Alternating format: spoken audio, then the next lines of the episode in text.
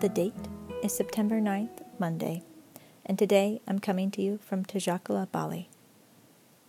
Today is the birthday of Colonel Harland David Sanders, American businessman, founder of Kentucky Fried Chicken.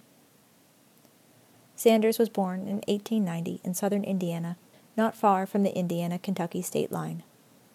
Sanders' fathers died when he was just five, and as the oldest child, he was quickly made a helping hand in the home. By age seven, he was quite adept in the kitchen.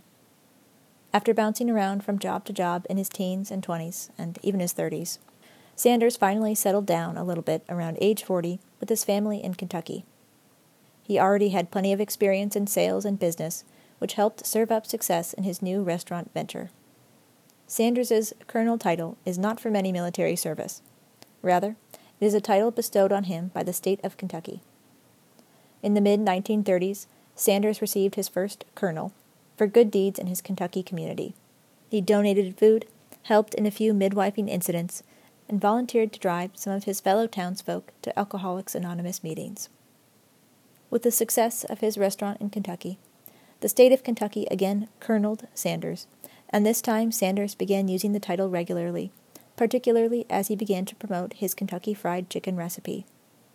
For a snarky, well written article on the life of Colonel Sanders and KFC, see the link in today's show notes. And today is the birthday of Mary Hunter Austin, American poet. Austin took a special interest in the Native American peoples living in the Mojave Desert.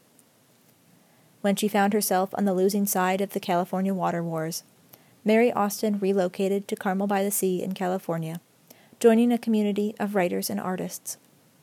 She produced a fair amount of work there. However, it was her home in Santa Fe where she would be the most inspired and productive.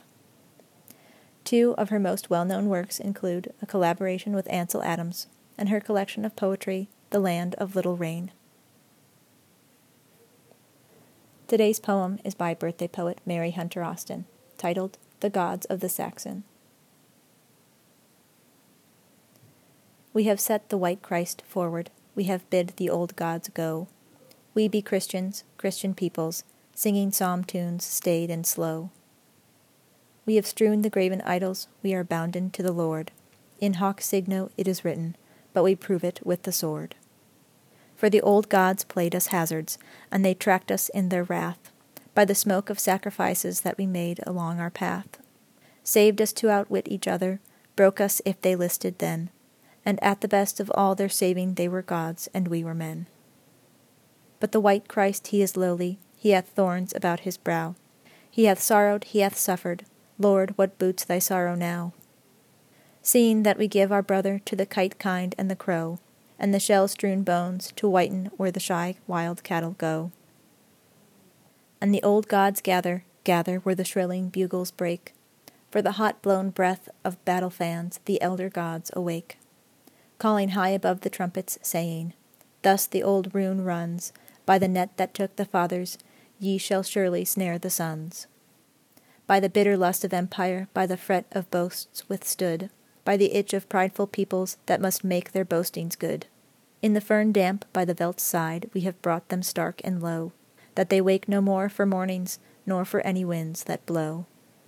We be Christians, Christian peoples, thinking scorn of ruder days, but above the pax of vobiscum, keener than the prayers we raise come the jeering gods of warfare from the ends of all the earth.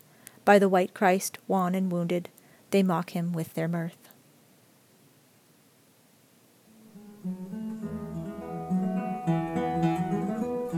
Thank you for listening. I'm your host, Virginia Combs, wishing you a good morning, a better day, and a lovely evening.